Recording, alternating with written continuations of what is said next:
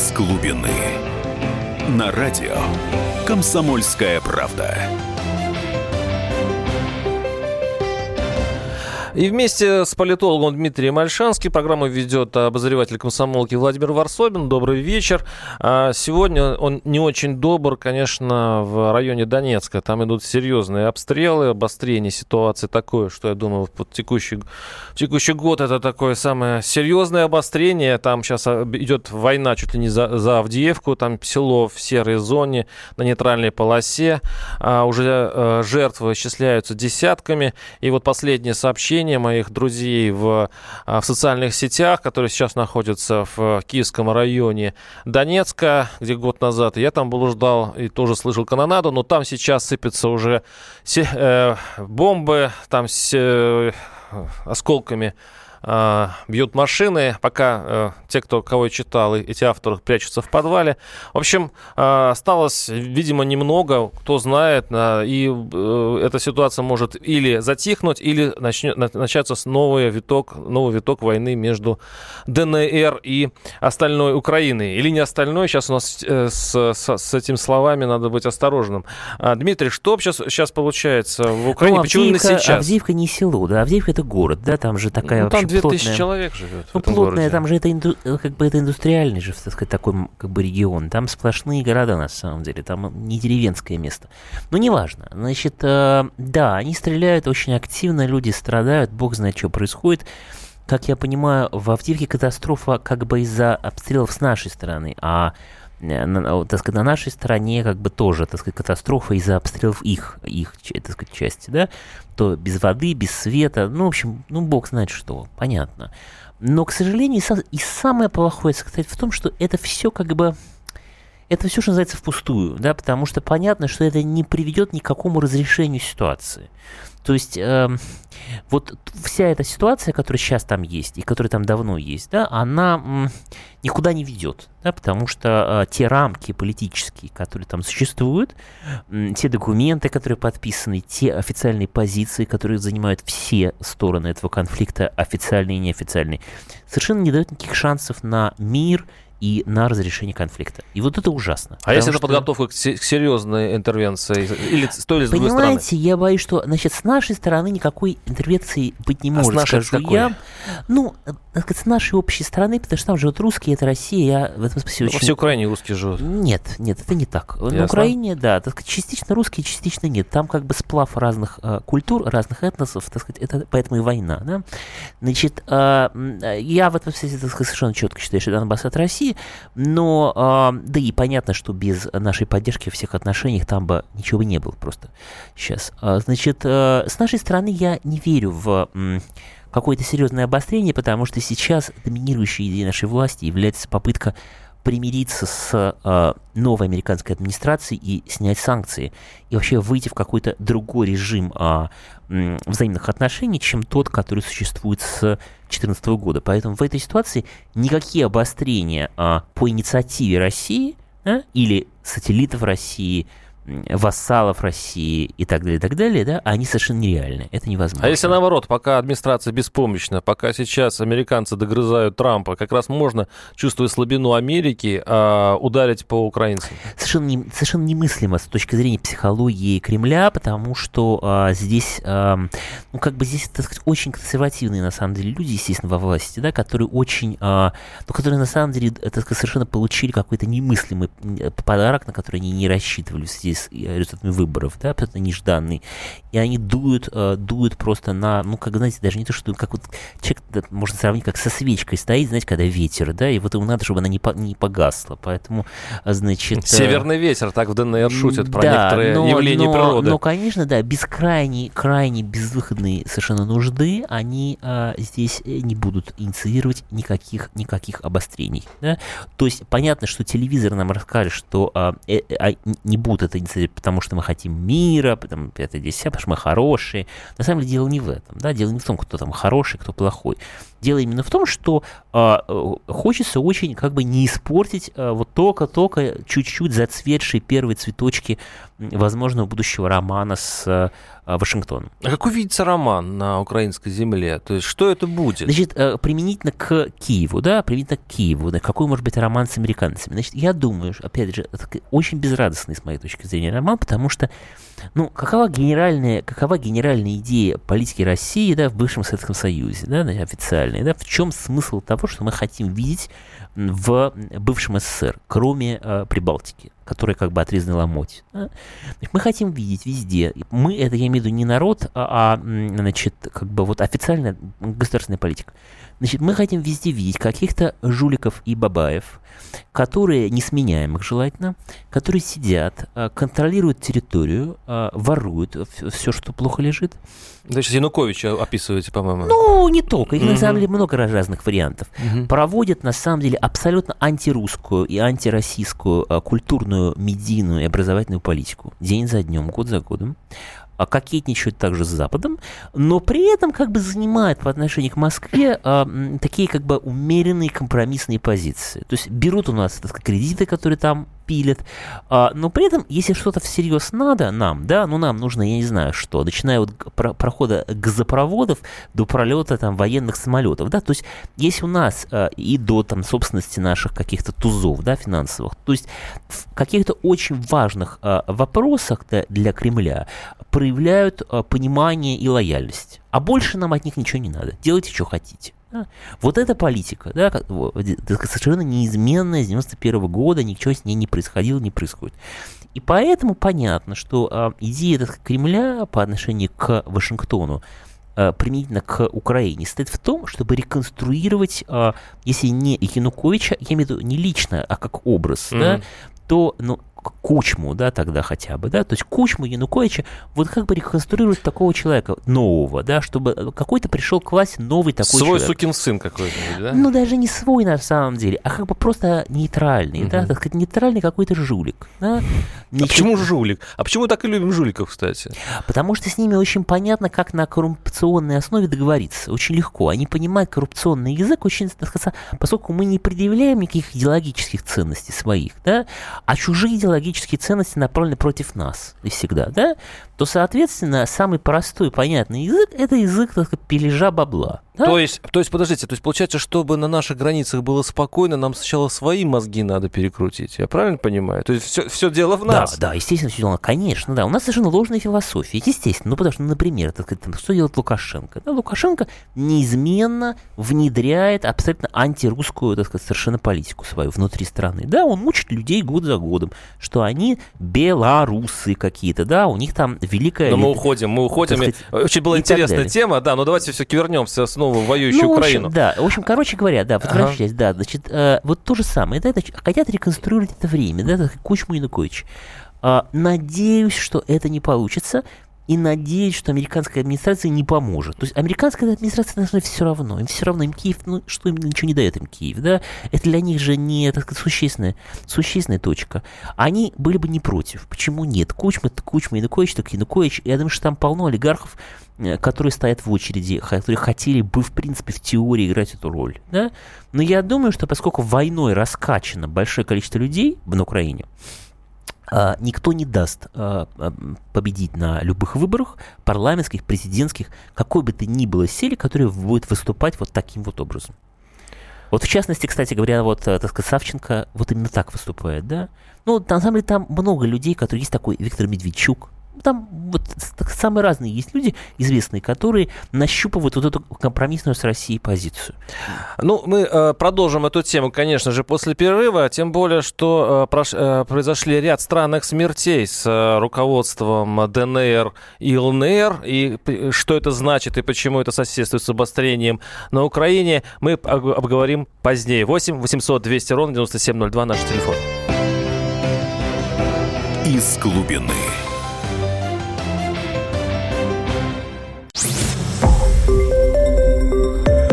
Радио «Комсомольская правда».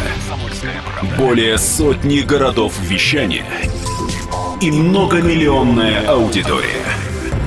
Барнаул 106 и 8 FM. Эм. Вологда 99 и 2 FM. Иркутск 91 и 5 FM. Эм. Москва 97 и 2 FM. Эм. Слушаем всей страной. Из глубины. На радио «Комсомольская правда». Это программа «Из глубины». Э, с вами Владимир Варсобин, обозреватель комсомолки, и э, Дмитрий Альшанский, политолог. Мы уже в перерыве э, продолжаем спорить. У нас сегодня такой яростный обмен мнениями. Говорим об Украине и о том, что там происходит. Наш слушатель пишет, расскажите о Тимошенко.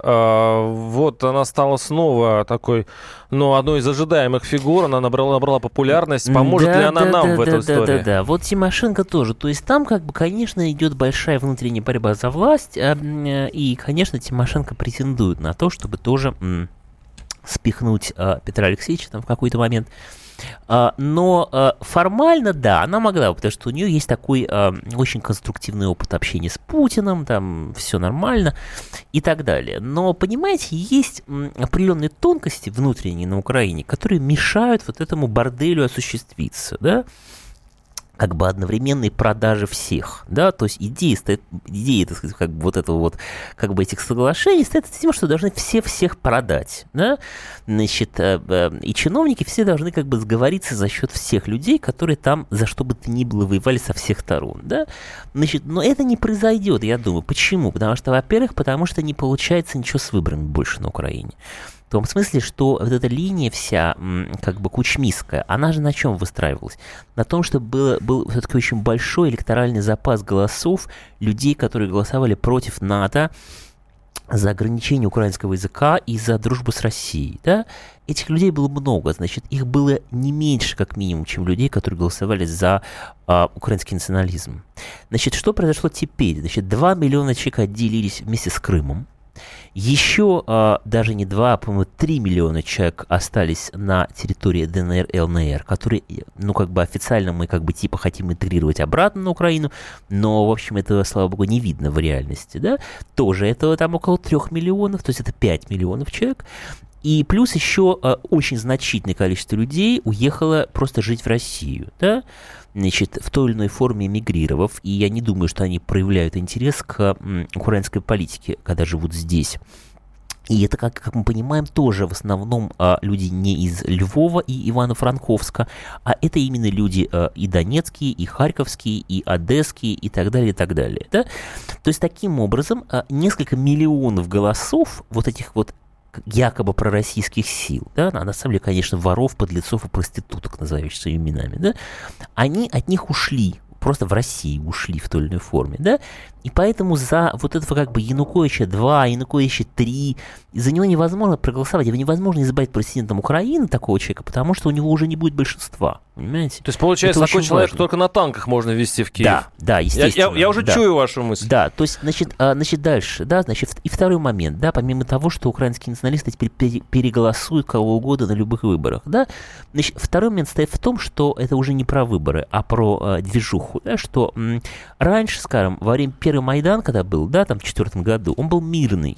И поэтому вот эти, так сказать, тамошние украинские, как бы, патриоты, они там мирно маршировали, и поэтому потом это все, как бы, так сошло на нет, и победил Янукович. Да, это же тоже важно.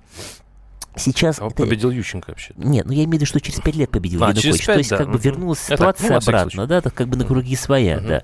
Значит, почему сейчас это не получается? Потому что сейчас люди, которые принимают участие во втором Майдане и в дальнейших событиях, это люди, прошедшие фронт да, это люди, в том числе и фронт, и криминал, и зачистки, они вооружены, и так далее, и так далее, да, сформированы все эти батальоны, и МВДшные, всякие там нацгвардия, пятое, десятое, значит, и так далее, да, то есть а, а, эти люди как бы распробовали вкус крови, понимаете?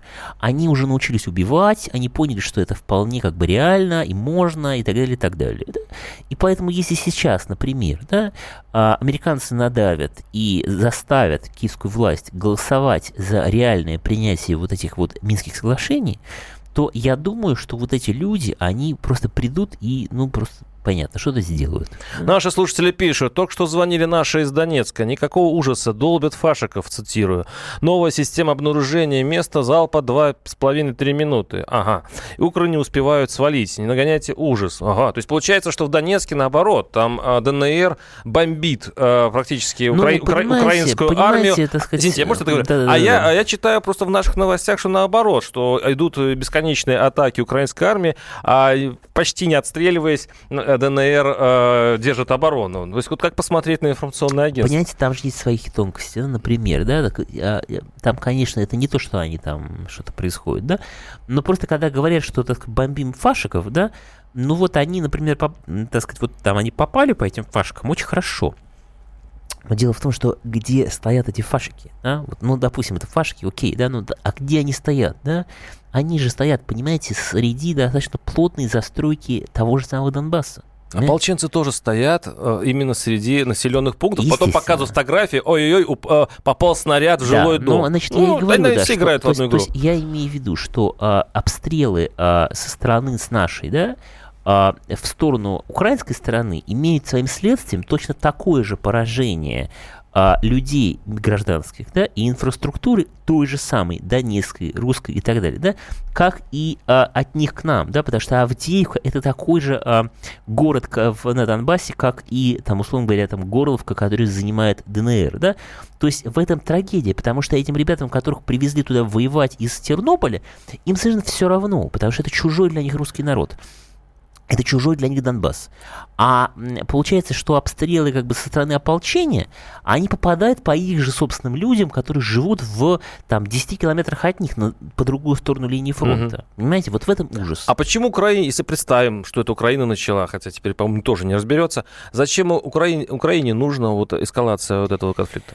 А, Украине, я думаю, что умеренная, частичная эскалация конфликта нужна для того, чтобы ам, как бы склонять на свою сторону а, ту часть а, европейских политиков и отчасти американских политиков, да, не близких к Трампу, которые как бы им симпатизируют, и им нужно какая-то чем-то помахать, да, вот, ну, как, каким-то, вот, там это происходит, Путин виноват, да, то есть, то есть им нужно привлечь какое-то к себе а, дипломатическое внимание, понимаете, вот что важно, я думаю, да, потому что понятно, что у них есть свое лобби в Европе, а, у них есть невероятно сильные лобби, это, там, канадцы, да, у них есть лобби в Сенате, в американском, в лице, там, Маккейна с Грэмом, там, и так далее, да, то есть у них много где есть люди, которые за них а, болеют. Поэтому они должны кивать на то, что это война, там, вот все прочее, чтобы... Но при этом, понимаете, тонкость ситуации состоит в том, что они не могут переборщить.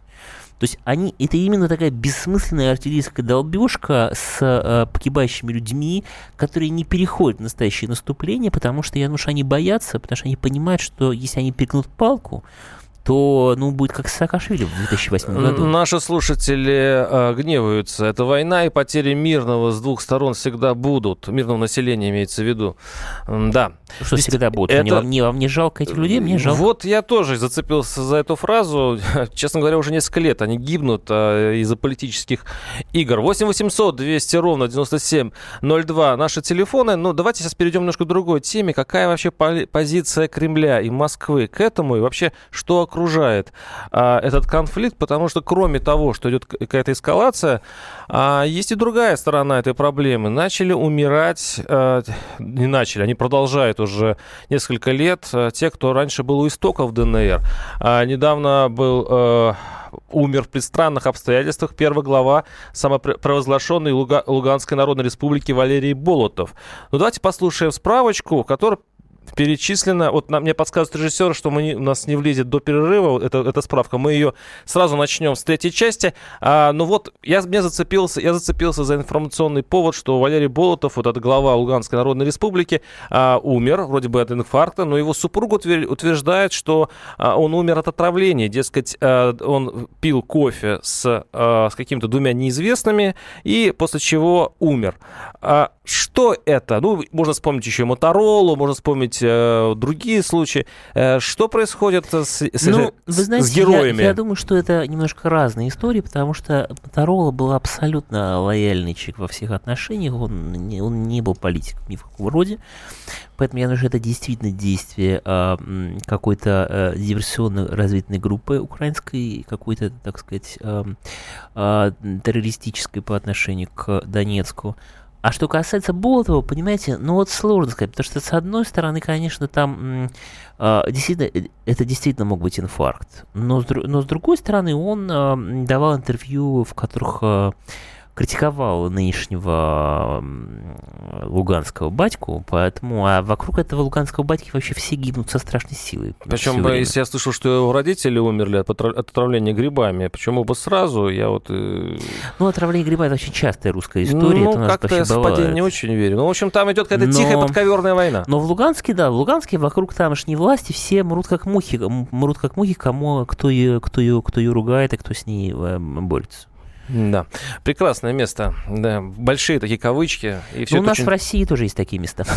8 800 200 ровно 9702 наши телефоны. Присоединяйтесь, присоединяйтесь к нашему разговору. У нас сейчас будет небольшой, небольшая пауза, перерыв. И пишите, кстати, в WhatsApp. Я с удовольствием читаю ваши сообщения. Оставайтесь с нами. Услышимся через несколько минут.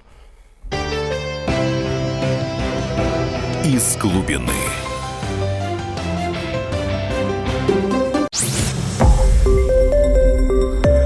Радио «Комсомольская правда». Более сотни городов вещания и многомиллионная аудитория. Калининград 107 и 2 FM. Эм. Кемерово 89 и 8 FM. Эм. Красноярск 107 и 1 FM. Эм. Москва 97 и 2 FM. Слушаем всей страной. Из глубины. На радио «Комсомольская правда». И в эфире с Дмитрием Альшанским, обозреватель комсомолки Владимир Варсобин. Продолжаем препарировать украинскую тему, тем более, что она сегодня дала жару, идет хорошая извините за такое фривольное слово, войнушка, но там это жертвы, это очень, это много крови, действительно, это не смешно. И, да, и, а, кроме того, конечно, не смешно и то, что окружает вообще ДНР и ЛНР. Я год назад был там, и мне это произвело достаточно мрачное зрелище. А, и почему, кстати, а, какое отношение Кремль, Москва и все мы, от, как, какое отношение окружили эти республики, что там происходит, а, может а, дать справочка представления, потому что действительно смертей убийств загадочных э, в ЛНР и ДНР стало достаточно много. Послушаем. Справка на радио «Комсомольская правда».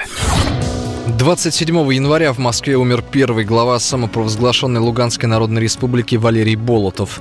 Он занимал этот пост два месяца, с мая по август 2014 года. Официальной причиной смерти 45-летнего Болотова стала острая сердечная недостаточность. Многие считают эту версию подозрительной, потому что за последние два года погибло слишком много людей, стоявших у истоков ЛНР и ДНР.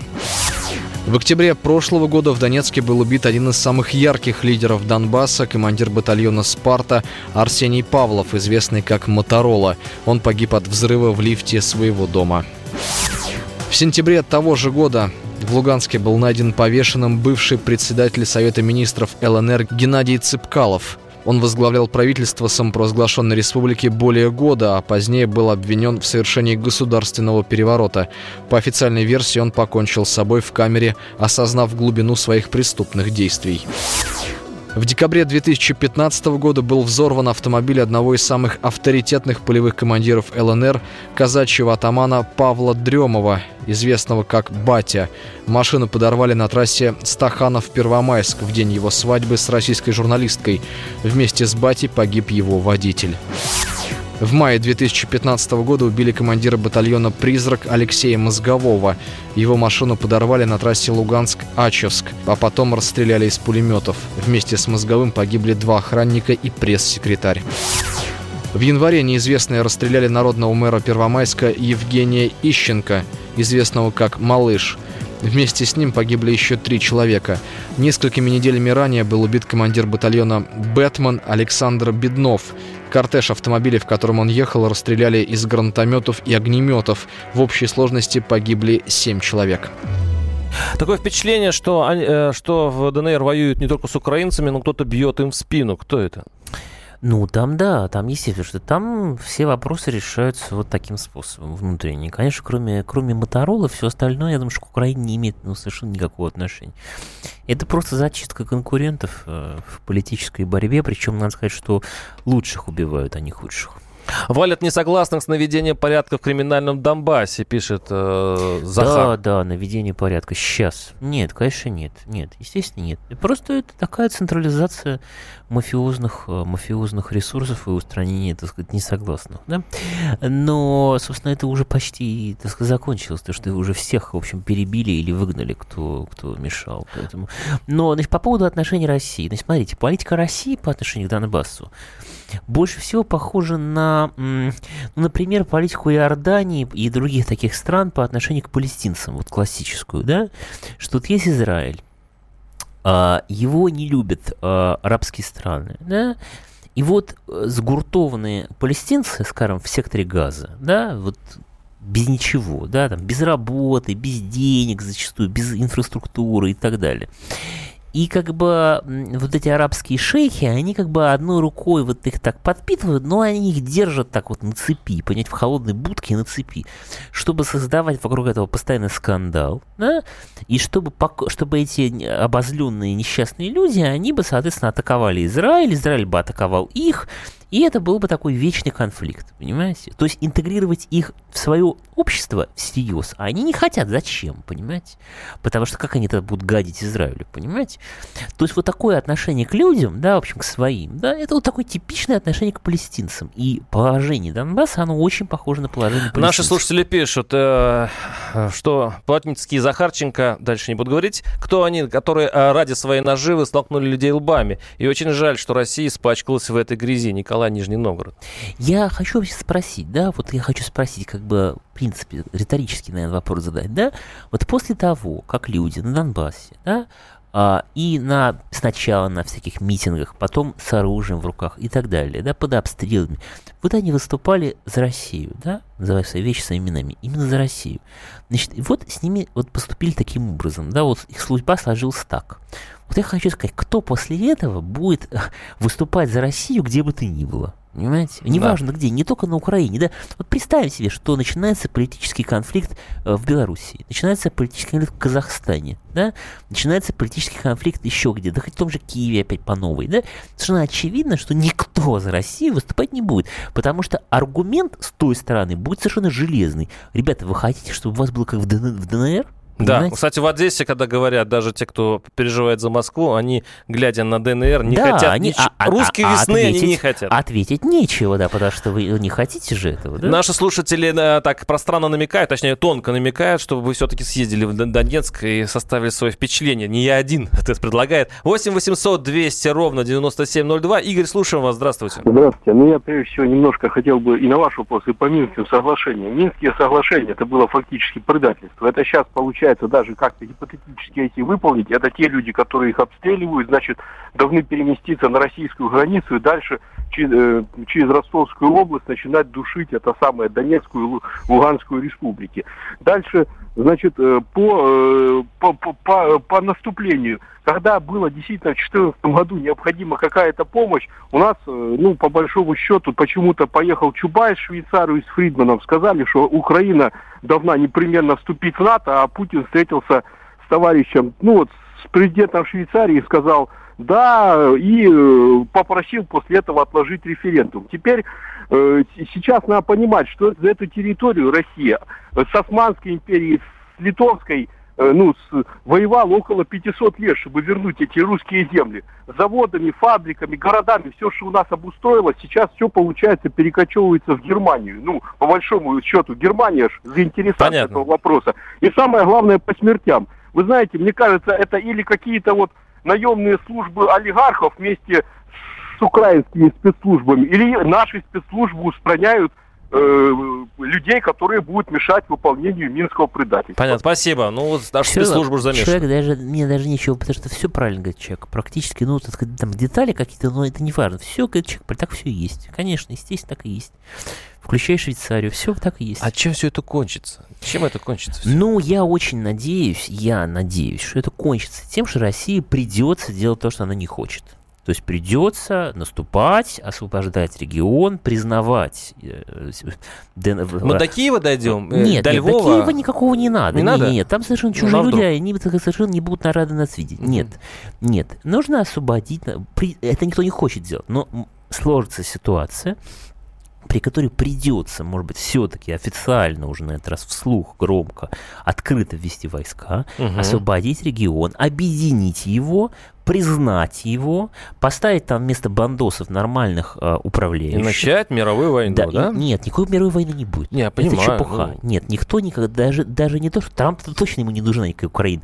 Даже до Трампа никто не собирался даже одного солдата жертвовать за Украину. Естественно, Сто нет. лет назад тоже никто не хотел воевать. Нет, нет, нет, никто не будет, нет, абсолютно нет. нет. 8 800 200 ровно 9702 наши студийные телефоны. А, ну что, тогда, э, коль мы закончили, наверное, Украину, давайте перейдем к нашему любимому Трампу, потому что ему там сейчас, нашему русскому, любимому Трампу сейчас очень нелегко. Его сейчас, по-моему, унижает и изничтожает вся, Аме- ну не вся, но половина Америки точно, после его э, знаменитого уже указа о недопущении в страну, мусу- ну, э, скажем так, из некоторых мусульманских стран. Это вызвало бурю протеста. А чем это кончится для Трампа в итоге? Ну вот понимаете, Трамп как раз, в отличие от России, да, где вот решения, которые нужно принимать, вот такие как решения с Донбассом, да, они не принимаются годами, да, и вот это все копится, копится, копится, потом когда-нибудь взорвется, да. Вот а, Трамп, он э, зачем занимается? Да, тем, что он берет и начинает принимать определенные решения, да, очень правильные все решения. Я не знаю, насколько у него хватит а, сил и возможностей довести до конца эти ситуации, но, конечно, он делает все абсолютно правильно, да, в частности, значит, он начинает блокировать въезд из этих всех а, стран, где правит бал религии мира и добра, да, значит, и, э, совершенно правильно все делает. Ну, естественно, там против него возникает бурная движуха на тему того, что мы за Сомали, мы Не, за подождите, это, Йемен. же Америка, это же нация приезжих. Это же мигрантская страна. Понимаете, а Россия была нацией, так сказать, крестьянских мужиков в обтях и с балалайкой, да, но все когда-то меняется, да, то есть существуют устойчивые какие-то сюжеты, да, сценарии исторические, которые в какой-то момент прекращаются, да, невозможно больше, да, то есть есть какие-то, ну, какие-то, ну, невозможно, понимаете, растягивать до бесконечности, да, были мигранты, да, но эти мигранты происходили из более-менее той же культуры, что и те люди, которые были там до этого, да, то есть, грубо С говоря, какой культуры? Ну, например- Там, там, извините, африканцы встретились с европейцами, щас- совсем нет, разные нет, культуры, нет, мягко нет, говоря. Нет, Америка нет. нет. И, кстати, там еще индейцы. Нет, нет, нет. Для Я кучи. нет. Индейцы никаких прав не имели. Я вам объясню. Значит, первые, первые, так сказать, 200 а, с лишним лет, да, 200 с лишним лет, в Америке, нет, даже больше, на самом деле, поч- ну, почти 3, 250, может быть, лет, да, несколько столетий. В Америке не имел права вообще никто, никакого права, ну, просто никаких прав, да, всерьез, кроме не просто белых людей, не просто белых христиан, а белых протестантов, да, то есть а, даже, скажем, ирландцы, да, или итальянцы всерьез, то есть католики, да, белые христиане, европейцы, но католики, начали получать какие-то реальные права только уже в 20 веке. Их начали допускать к какому-то государственному управлению, и когда Джон Кеннеди стал президентом в 1960 году, да, это был прорыв невероятный. Как же так? Первый раз становится президентом католик, а не протестант. То есть до какой степени там была жесткая, унифицированная, по большому счету, вот эта культура. То есть иммигранты это иммигрантами, знаете ли. А, понимаете, мы вас Американская мечта, да. дальше, дальше определенного предела мы вас не пустим, пустим ваших детей через полвека. Да, поэтому, значит, не надо преувеличивать. Но теперь а, культурный разрыв становится все-таки таким, что уже понятно, что ну, не, если хлынет половина Африки, то ну, ну, не будет ничего. Просто все сметут и все, до свидания. Как Римскую империю, а, эти самые вестготы, вандалы и так далее, и так далее. Да? То же самое абсолютно, понимаете? Поэтому, конечно, Трамп стоит заслон. Начинается робко, чуть-чуть начинает стоять заслон, да, и будет такой же заслон стоять с Мексикой. Слушайте, слушайте очень правильно э, подмечает, можно ли проводить такие радикальные реформы при таком низком уровне поддержки населения, но мы об этом все-таки поговорим через некоторое время, нас поджимает реклама. 8 800 200 ровно 9702 наши телефоны, и заодно в последней части нашей передачи поговорим, как, чем мы можем поучиться у Трампа, кстати, в национальном вопросе, потому что я чую, что поучиться мы можем многому, судя по вашим словам в перерыве. Оставайтесь с нами. Из глубины.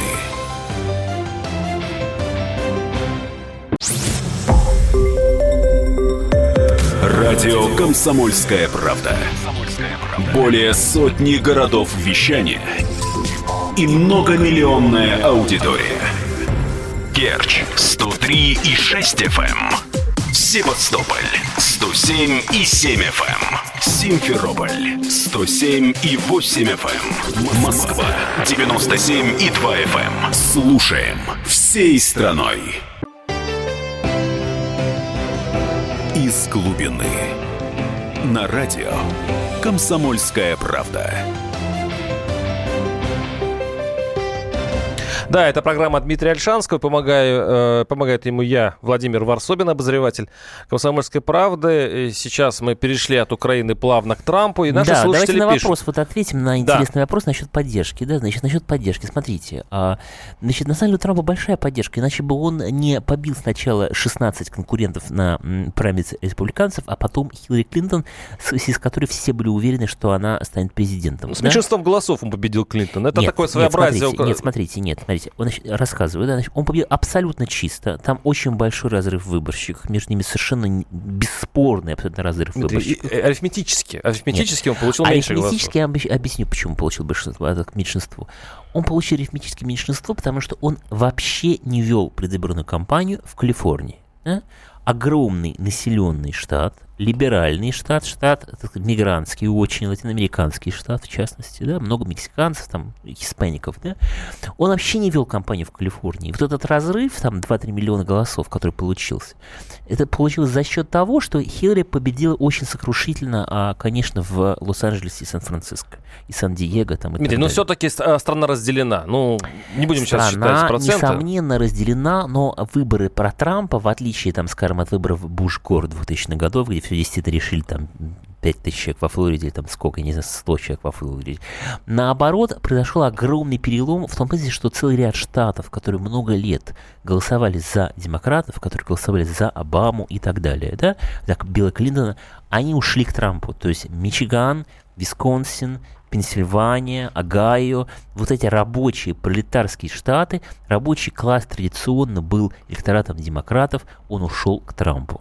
И поэтому Трампа очень серьезная народная поддержка. Понимаете, просто нам в телевизоре показывают как бы тамошнюю болотную площадь. Да, да? почему не слышно о митингах поддержку Трампа, пишет э, Олег Пенсионер. Потому что, понимаете, эти люди, э, как вот правильно все вспоминали, что когда избрали Обаму президентом два раза, никто не рыдая не бросался качать права, да, то есть э, сторонники этого самого, кого там, Буша, Маккейна, Ромни и так далее, ну, правые тамошние, они спокойно на это реагировали, да, потому что та часть э, электората, это другие люди типажно, да, то есть это, э, это рабочие, да, это фермеры, это военные, это полиция вся горой, естественно, стоит за Трампом, вообще силовые, силовые структуры, да, это бизнес всякий такой, мелкий, средний бизнес крепкий, да, то есть это такие люди... Не интеллигенция, я, я, ну, я знаю, к чему да, клоните. Да, не но, я, но я имею в виду дело даже не в том, что они не интеллигенция, дело в том, что они вообще как бы так, более консервативные, более спокойные, у них более мужское такое тепличное типа, типа поведения. То есть если начнется какой-то, ну, кошмар,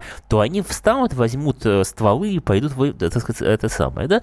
Но они вот так вот махать руками и прыгать, так сказать, это самое, они, они не будут. И все-таки вопрос, э, даже не вопрос, а утверждение нашего слушателя, Путину нужно брать пример с Трампа э, и ограничить ограничить въезд в страну трудовых мигрантов из стран Средней Вот, Азии. Русские вот, не будут так вот. протестовать, как американцы, пишет Максим Вот, Девятов. вот, конечно. У нас просто кричащая необходимость в том, чтобы делать то, что делает Трамп.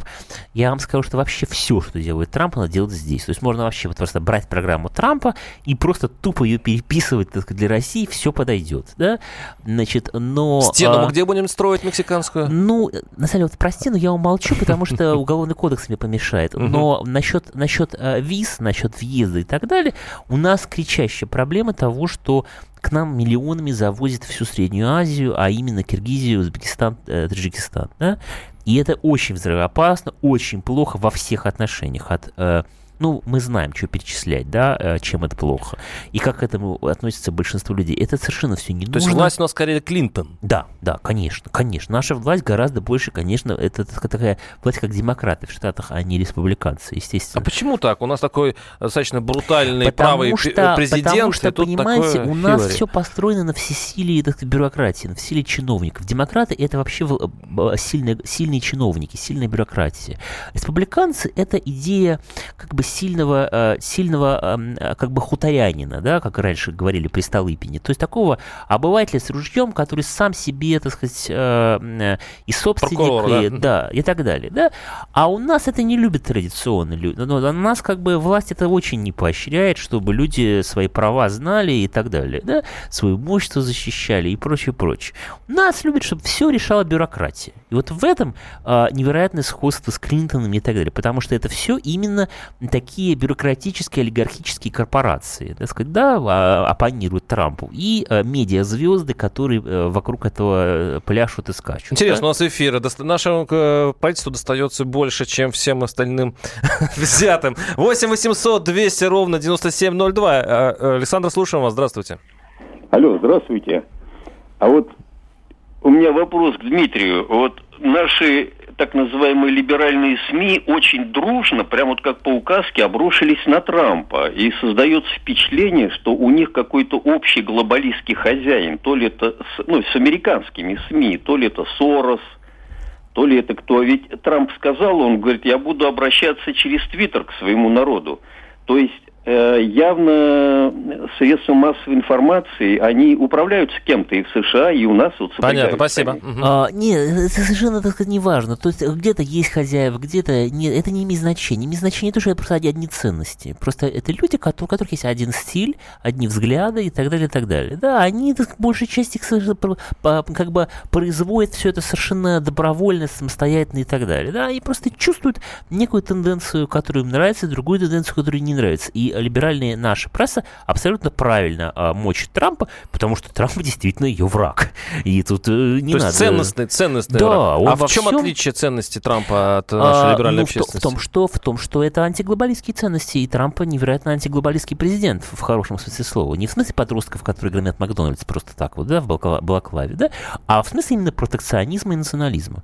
То есть в том, что мы должны заниматься своими интересами на своей земле, так сказать, э, помогать нашим людям. А либералы это нужно э, А глобальные все, это, да, все идея- люди-братья. Это идея, э, это идея, так сказать, кочевников, да, то есть кочующих денег, кочующих миллионеров, кочующих гастарбайтеров, кочующих корпораций. То есть идея мира, кочев- такого кочевого мира. Откры- от- у них называется это все открытость и прозрачность. Ну да, можно работать и там, и там, зарабатывать то есть- деньги и там, то и есть там. деньги перемещаются по всему миру, и мы, так сказать, скачем и прыгаем за ними, а кто не успел, тот опоздал. Ну, честно да? говоря, я бы не хотел, чтобы, допустим, э, мои дети так безвылазно сидели бы, допустим, где-нибудь а, в Мордовии Но и мы не видели не, бы э, мира. э, И не альтернатива- работали бы альтернатива- где-нибудь. Альтернативой не является так, Это, это, это как бы пере- передергивание говорит, что либо так, либо Северной Кореи. Это, не- это не так. Трамп же не собирается запрещать гражданам США путешествовать по миру. Совершенно дело не в этом. Ой, ой, то он только начинает. Нет, он только нет, это- начинает это свою совершенно не в ту деятельность. сторону. 8 800 200 ровно 9702 наши телефоны. все верно, пишет наш слушатель. У Трампа хорошая программа, и действует он очень решительно. Очень жду, когда наш президент озвучит более-менее внятную программу для России. У нас ее сейчас просто нет. А не почувствует ли наша власть от Трампа именно этой угрозы, когда наши а, значит, граждане поймут, что Трамп э, это тоже будет козырь, который, в общем-то, будет а, ну, указывать на э, недостатки нашим правителям? Ну, ну, вот я надеюсь, что будут брать примеры, да, что будут смотреть, по крайней мере, я имею в виду даже не власть, у меня нет надежд особых, а люди, общество наше будет смотреть на Америку, делать выводы. Не, ну в этом случае власть сильно заревнует и скажет, что они опять, он опять писает в подъездах. Ну, мы посмотрим, как они будут пытаться причем, сказать, что, Обама. как мы по посмотрим, сказать, что какой плохой человек, что он э, банит мигрантов. Ну, посмотрим. 8, кстати, да, вариант. 8 800 200 ровно 9702 наши телефоны. Э, слушаем. Дмитрий, слушаем вас. Здравствуйте. А, алло, здравствуйте. Да, слушаем. А вот э, не кажется ли вот э, Дмитрию, что вот э, у Трампа есть все шансы повторить судьбу Кеннеди, потому что вот у него идеи очень похожи были. Просто вот если посмотреть, что хотел Кеннеди, это практически то же самое, что и Трамп хочет. Ну, э, ну, так сказать, э, Кеннеди был довольно либеральный президент, он был по другу, про другое. Но, в принципе, в целом, да, я с вами согласен, опасность такая есть. Есть такая опасность. Может, знаете ли, случайно экстремист какой-то напасть исламский, там еще что-нибудь. Бывает. А, а может быть, типа, сейчас сепаратизм какой-нибудь США в связи, ну, раскол э, страны Нет, это в связи я со всем но все-таки это очень сложно. Нет, это вряд ли. Это, ну, там очень уж все-таки такое серьезное общество устойчивое. Там ну, еще, пара, еще пара-тройка таких э, указов Трампа. И... Но спекулировать будут на чем угодно, хоть бы и на этом. Да, Импичмент? Да. Нет, ну, я не думаю, что дойдет до этого дела. Но разные спекуляции, скандалы, спекуляции, пропаганда будет о чем угодно, хотя бы о сепаратизме. То есть будут выступать какие-нибудь звезды, говорить, мы живем в Лос-Анджелесе, мы хотим отделиться от Трампа. Да, это будет. А, а если другая логика, то есть э, проблемы у Америки внутренне нас слабеет, и от этого нам польза, потому что наш э, враг, э, у него проблемы. Проблема, а Трамп это проблема, проблема Америки. в том, что наша, так наша власть включена во всю как бы, экономическую систему Америки, покупает американские облигации и во всем, так сказать, хочет все время интегрироваться во все глобальные институты. Поэтому не факт, что мы пока получаем какую-то пользу от этого потому что мы пока не сами не выстраиваем свою а, независимость именно а, экономическую, а не военную, да, потому что армия армии, ракеты ракетами, понимаете, ядерное оружие, но деньги, да, деньги где? Знаете, если у вас 100 миллиардов в американских облигациях, то не... Надо хранить такого человека или так, да, такую ну, страну, общем, даже если он считается врагом. На следующей неделе. Да, наша власть должна больше уделять развитию промышленности в России, как и планирует Трамп в США, пишут наши слушатели. Я здесь хочу пожелать нашим властям от внешней э, политики обернуться во внутреннюю и обустроить как-то страну. С вами был Владимир Варсобин. Услышимся через Счастливо. неделю. И буквально, кстати, не, даже не только через неделю, через несколько минут будет моя программа э, «Гражданская оборона». Будет интересно. Из глубины.